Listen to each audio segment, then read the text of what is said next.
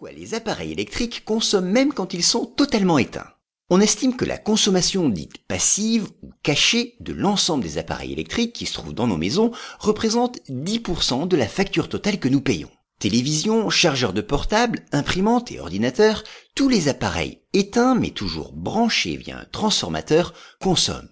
C'est ce qu'on appelle la consommation cachée. Ces appareils fonctionnent avec une tension plus faible que celle de la prise et ont besoin de courant continu.